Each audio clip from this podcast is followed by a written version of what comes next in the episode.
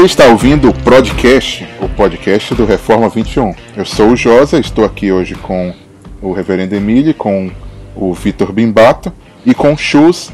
E o Chus vai apresentar qual é o nosso tema de hoje. Chus, é, a gente vai falar sobre órfãos e viúvas, mas de um jeito diferente. O que, que seria isso? Cara, vinha pensando algum tempo sobre, sobre esse tema e, e acho que seria interessante a gente ter uma conversa sobre isso. É, como você falou, a gente pensou, conversando eu e o Emílio, a gente pensou sobre esse tema de órfãos e viúvas e como a gente trata dessas pessoas na igreja.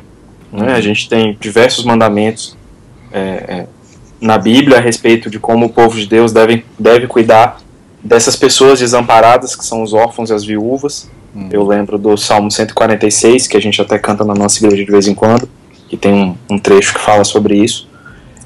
Só que não é muito comum a gente ter nas nossas igrejas órfãos e viúvas.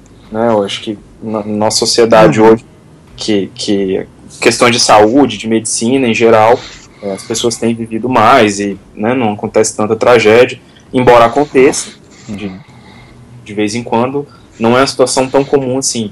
É, é, esposas novas que perdem seus maridos ou, ou, crianças e adolescentes sem os pais não é uma situação tão comum assim. Mas a gente tem uma situação nas nossas igrejas que eu acho que é,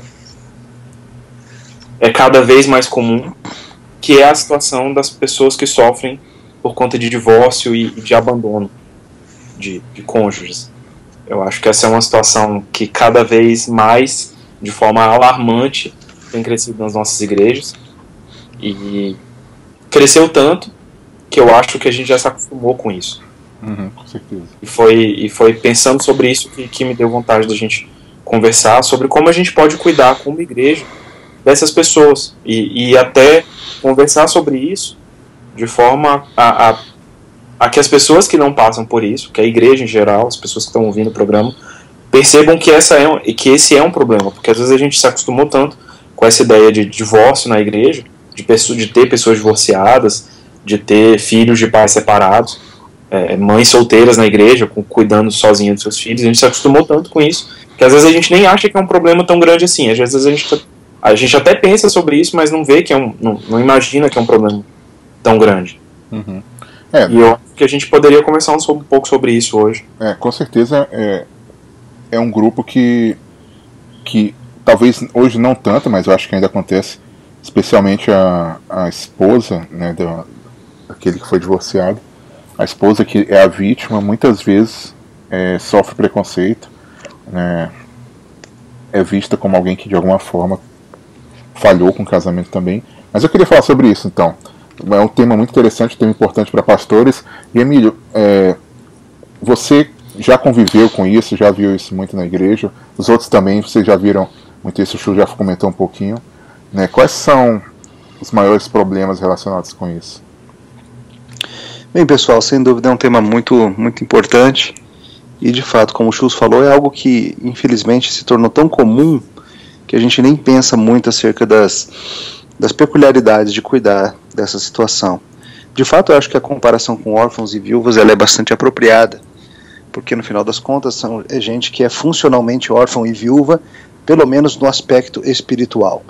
Pode, ser, pode até haver, ser, por exemplo, que uma, algumas crianças que moram com a mãe e a mãe frequenta a igreja, o pai não frequenta, então pode ser que haja até uma questão de sustento material da parte do pai, mas que não haja o sustento do direcionamento espiritual que Deus espera de um, de um líder da família, o cabeça da casa, que vai estar pastoreando a família, ensinando os caminhos do Senhor, modelando biblicamente com, junto com a mãe o que é a vida cristã, sendo exemplo de arrependimento, de fé, de aprendizado, de crescimento, de serviço. Então, no final das contas, você tem, tem várias pessoas que estão, na prática, sofrendo essa ausência, seja do pai, seja da mãe, seja do marido. E certamente isso traz desafios pastorais, né? traz coisas diversas que a gente precisa estar tá atento, lidando. Uhum. Bom, é, você acha que há algum tipo de, de preconceito com, com, aquele, com, aqueles que são sofrem, né, são as vítimas nessa, no caso de divórcio? Esse é o maior problema? Ou O que, Olha, como é, que a igreja eu já ouvi, falha eu já ouvi, pessoas? eu já ouvi de algumas mulheres divorciadas que elas sentem um preconceito e ficam com a impressão de que de que estão sendo observadas e de que as pessoas vão vê-las como ameaça e de que as mulheres casadas vão vê-las como ameaça e assim por diante. Embora eu tenha percebido isso mais por parte dessas pessoas do que de fato da comunidade em si. Talvez seja mais uma, uma impressão delas. Como, como a gente falou antes, é algo que já está tão normalizado, infelizmente, na nossa sociedade, que talvez não se veja tanto assim mais como. Não sei se tem tanto mais preconceito, se esse realmente é o, é o, é o problema. Eu acho que o problema maior é a gente deixar de notar que são pessoas que precisam de um cuidado especial.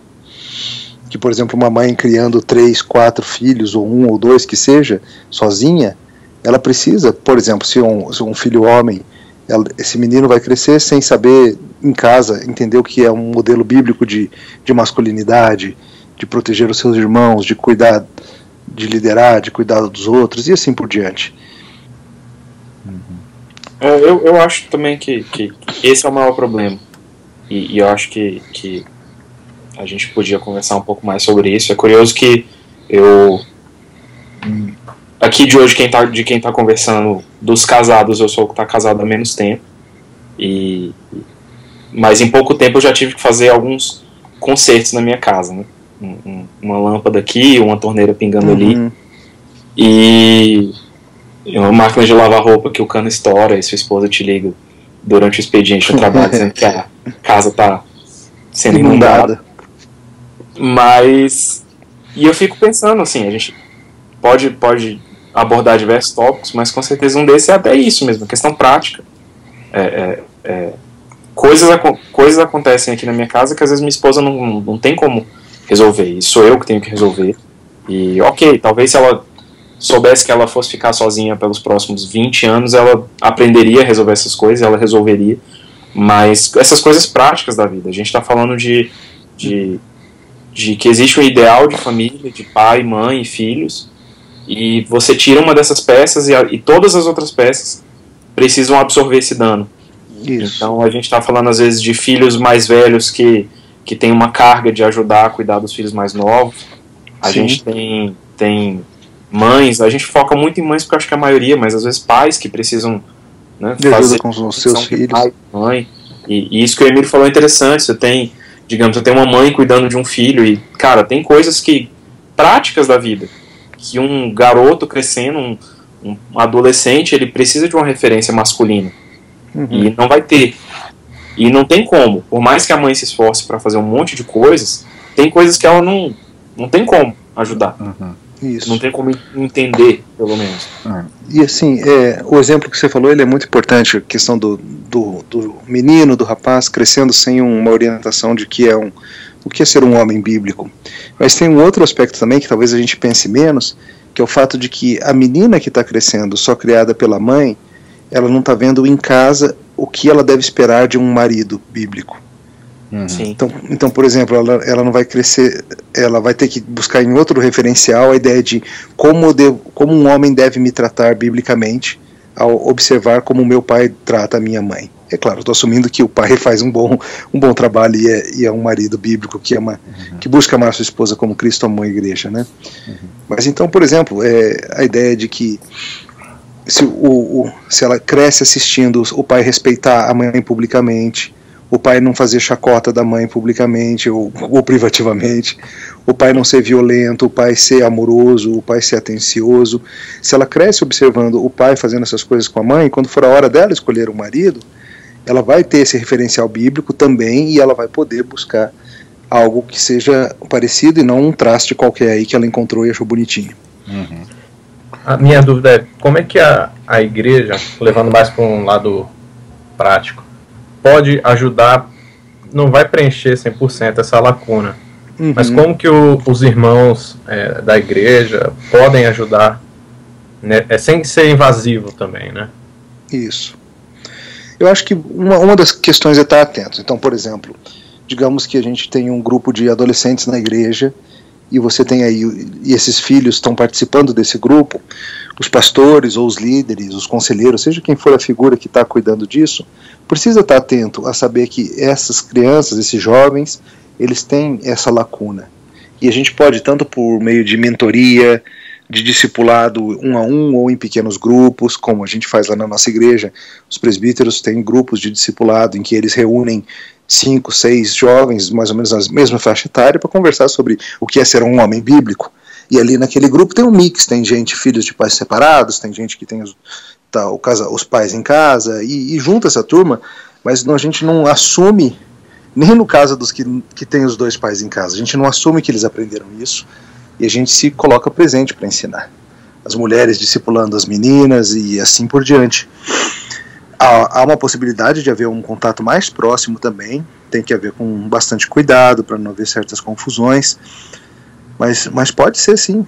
Digamos, tem um adolescente menino, 14 anos, e a mãe não está sabendo lidar com, com a confusão hormonal que se passa com ele, com as ideias confusas, uhum. com a rebeldia que começa a nascer no coração, e, e às vezes vai ser justamente talvez dois homens mais velhos da igreja juntos que vão se aproximar e se tornar amigos, dois que seja que seja um homem da OMP, alguém com seu da OMP no contexto presbiteriano é mocidade, grupo de mocidade, alguém aí, sei lá, de 25, 30 anos que vai se aproximar daquele adolescente e vai funcionar na prática como um irmãozão mais velho que é presente, que vai cuidar já que o rapaz, já que o adolescente não teve um pai que fizesse isso, ele vai ter um irmãozão mais velho da igreja que vai ajudá-lo a pensar biblicamente sobre namoro, sobre sexo, sobre como usar o seu tempo, sobre carreira, profissão, todas essas coisas que, claro que a mãe pode ajudar, mas falta às vezes alguma coisa. Né? É, realmente a figura masculina é, é, é importante. Né? Eu, eu vejo de vez em quando, muitos, alguns casais, é, via muitos casais quando estava aí no Brasil, na, na igreja CMA, que abraçavam, né, às vezes, crianças pequenas, né, que, que só tinham a, a sua mãe cuidando. E aí esses casais faziam, às vezes, de, de pais também, né. E eu acho que tem vários momentos, né, eu, eu não, não passei por essa experiência, mas eu acho que tem vários momentos em que a criança sente falta, né. Por exemplo, é, numa uma formatura de, de judô, né, por exemplo, né, numa festa festa da família, festa que tem que levar até um, até um avô, né, é uma questão que eu estava pensando aqui com a Josa, né, com a nossa filhinha, que se ela for para a escola aqui, né, tem, a, tem a festa dos avós, né, e, e ela vai ser uma criança sem avô aqui, né, e aí o que a gente pensou assim, a gente poderia convidar um casal, um, uma pessoa mais velha da nossa igreja aqui para é, para ir, né, fazer pra essa vez. avô, e, e assim, e postiço, é, né? É, e não é que ela não tenha, né? Não é que ela não, sim, sim. mas eu imagino que a ausência dessa pessoa vai ser, ela vai se sentir diferente por não ter essa pessoa. E quanto mais no caso, né, de uma criança em que, que o pai não está lá, né, que a mãe não está lá, né, quanto mais o caso de um adolescente que o pai não está lá, né, no, em todo, todo dia a dia. Uma coisa é só uma festinha, né, mas em todo dia a dia essa pessoa não está lá. Né, eu acho que realmente a igreja falha um pouco nisso, né, não enxerga muito essas coisas. Eu estava conversando com o Josa uns tempos atrás sobre isso também, estava tava lembrando aqui. A gente. Você pensa nessa situação de que, que você tem uma família, você é criado ali na igreja, e aí de repente seus pais se divorciam. E quase sempre o cônjuge que sai de casa sai da igreja também, né? É o mais comum. E, e, normalmente não é que sai da igreja para ir para outra. Normalmente é um cônjuge que normalmente abandona o casamento e abandona a fé. Isso eu acho que, que é o mais comum nesses casos. É. E você, às vezes você tem uma criança e pra gente que acho que a maioria de nós aqui a gente cresceu na igreja desde pequeno, você tem ali 10, 12 anos, você tem dois referenciais básicos na sua vida. É a igreja e a sua família. E aí, de repente, essas duas coisas tão meio, são meio derrubadas, porque uma das pessoas que você mais confiava no mundo, de repente não acredita mais naquela. Tipo assim, a, a pessoa sai de casa, destruindo a família, e não confia mais também na igreja, que era, era outra coisa que era um grande referencial para você. Sim. Então, é, é, isso para uma, um, uma criança, para um adolescente, é, é, é, é, um dano muito grande. E eu acho que, que isso é uma coisa que às vezes eu acho que, que, que a falta dessa sensibilidade faz a gente não se preocupar tanto nesses casos. Porque é, é isso, é, é, é essas duas coisas que eram seus referenciais, de repente estão extremamente abalados, entendeu? Uhum. E, e, isso que, que vocês falaram é, é muito interessante. Acho que é, esse é o meu caso, meus pais são divorciados, e eu era adolescente quando isso aconteceu, e, e isso que vocês comentaram, essa questão de, de hospitalidade é muito importante para mim até hoje. Eu, eu embora meu pai não. É, eu ainda tenho contato com meu pai, não mora mais aqui em Brasília, mas ainda tenho bastante contato com ele. Mas tem horas que falta e, e, é, esse tipo de figura. E, e, foram pessoas da igreja que, que acolheram, que me acolheram, acolheram eu e minha esposa, mesmo depois do casamento. Pessoas que abrem a casa e. Às vezes coisas simples, que chamam a gente para almoçar e a gente vai e almoça e conversa. E não necessariamente trata dos grandes temas profundos da vida. Mas é isso que o Josa, esse exemplo do Josa é, é, bem interessante. Você ter ali, nem que seja um avô postiço por um dia, mas ter essa presença da igreja, é, é, é, por mais básico que seja, digamos assim, de às vezes só estar tá ali junto, já, já, é, já é muita coisa. Uhum. Para quem às vezes, digamos, não tem nada. Uhum. É. E claro, é, se a pessoa abandonar a igreja não é uma justificativa. Né? Não é isso que a gente está falando. Né? Ah, a pessoa abandonou a igreja porque a igreja não ajudou ele depois que os pais divorciaram. Mas é evidente não. que a igreja tem uma, uma responsabilidade né, no cuidar dessas pessoas. Né? E, e apesar da gente viver num contexto assim mais é, com uma classe social mais elevada, talvez as pessoas que escutem a gente, né, ainda há esse caso em que talvez a família esteja com necessidades materiais. Né? E, e, cabe aos pastores, aos diáconos, né, estarem atentos para Sim, como, tipo como uma viúva, né, que de repente se vê tendo que se desdobrar no, no cuidado, tendo que da noite para o dia aprender uma função uhum. e conseguir um emprego e, e, e, às vezes o padrão de vida cai radicalmente numa situação de um divórcio. Uhum. E, e, a igreja tem que estar atenta, inclusive, como você falou bem, Josa, diaconalmente, né?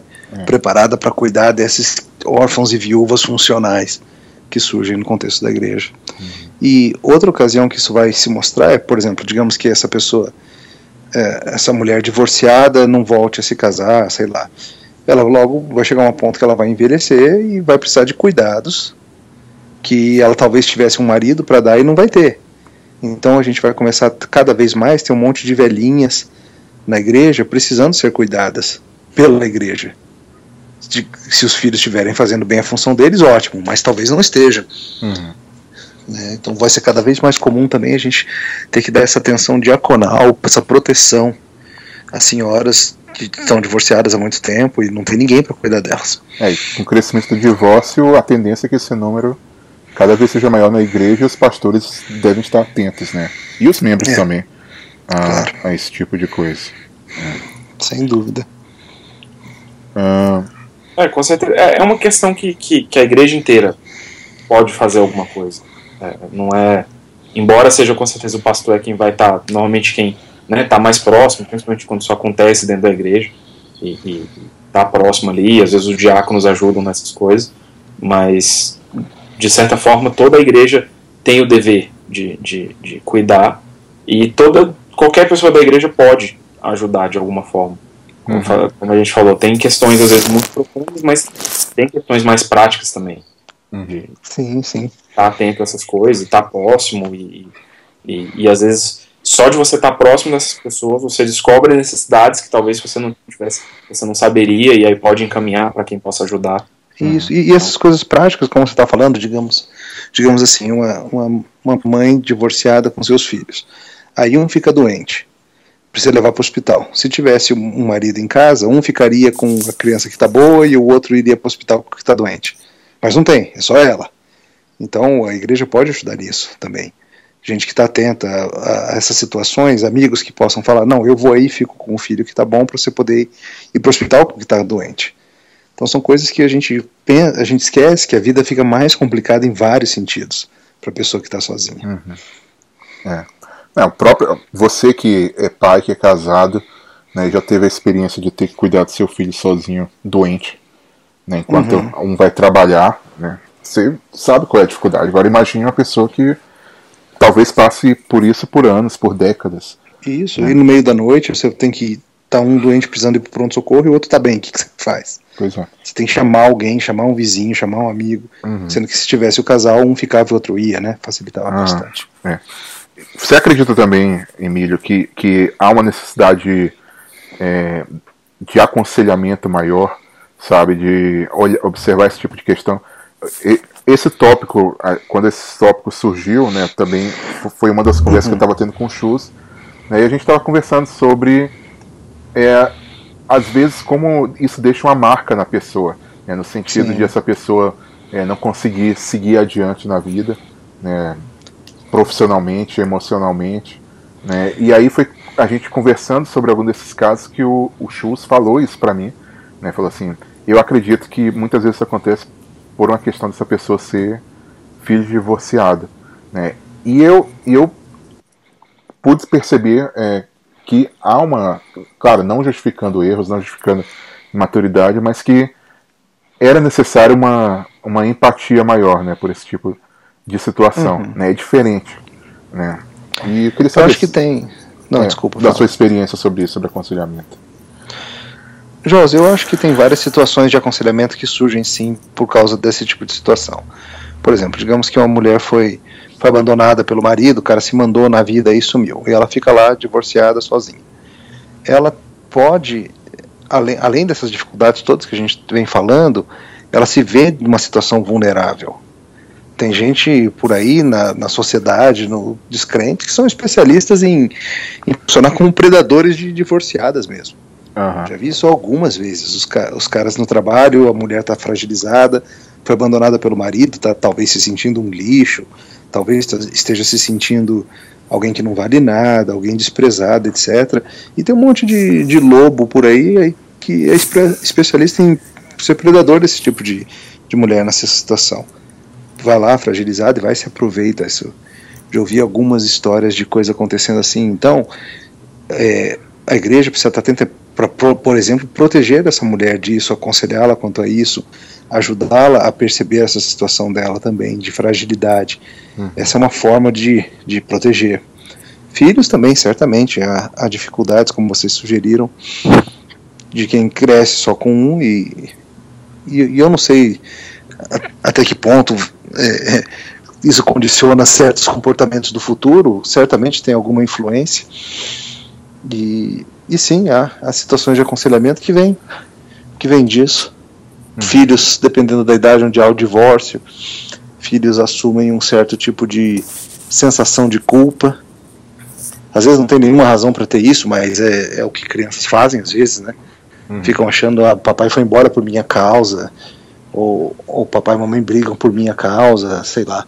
Uhum. E às vezes é preciso lidar com isso também, ajudar a criança ou o adolescente mesmo a ver, a ver é. isso. Você falou sobre predadores e isso é um tópico que a gente vai fazer no próximo podcast muitos predadores sexuais de crianças também, né, abusadores infantis, eles aproveitam para ir atrás justamente da criança ou do adolescente que é filho de, de, de pai divorciado. Né? Por Isso. quê? Porque é aquele que está faltando um, é, um, um, certo tipo, é, um certo tipo de afeto na vida dele. Né? Uhum. E aí ele utiliza-se da persuasão dele, né, da técnica dele, para ir atrás, assim, para se aproximar dessa criança, para ser como, entre aspas, um pai né, dessa criança né, e, e, chegar onde ele quer. Né? Uhum. Então é algo que a igreja deve estar atenta realmente. Assim.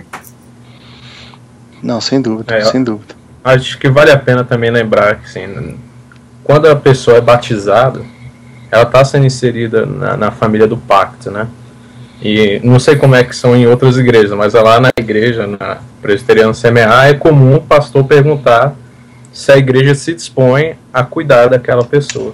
Uhum. E eu acho que Deus leva muito a sério esse voto que, que a igreja faz com aquela pessoa. Né? Uhum. Então Isso. a gente tem que ficar muito atento a, a essas pessoas que são fragilizadas. Sem dúvida, Vitor. Até para não expor o coração e a fé delas, né?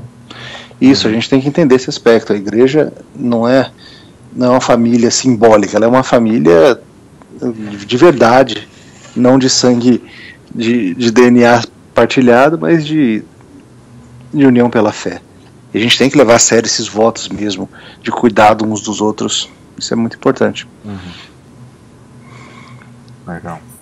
É, mais alguma coisa, Chus, aí que você está lembrando? Não, acho que é isso. Acho que a gente falou bastante já, pelo menos o que a gente vinha pensando. É, é, o, o que me motivou principalmente até essas conversas para a gente tentar gravar sobre isso é, era que as pessoas tivessem uma noção maior dessas coisas, porque eu realmente tenho a impressão de que às vezes passa despercebido porque já banalizou.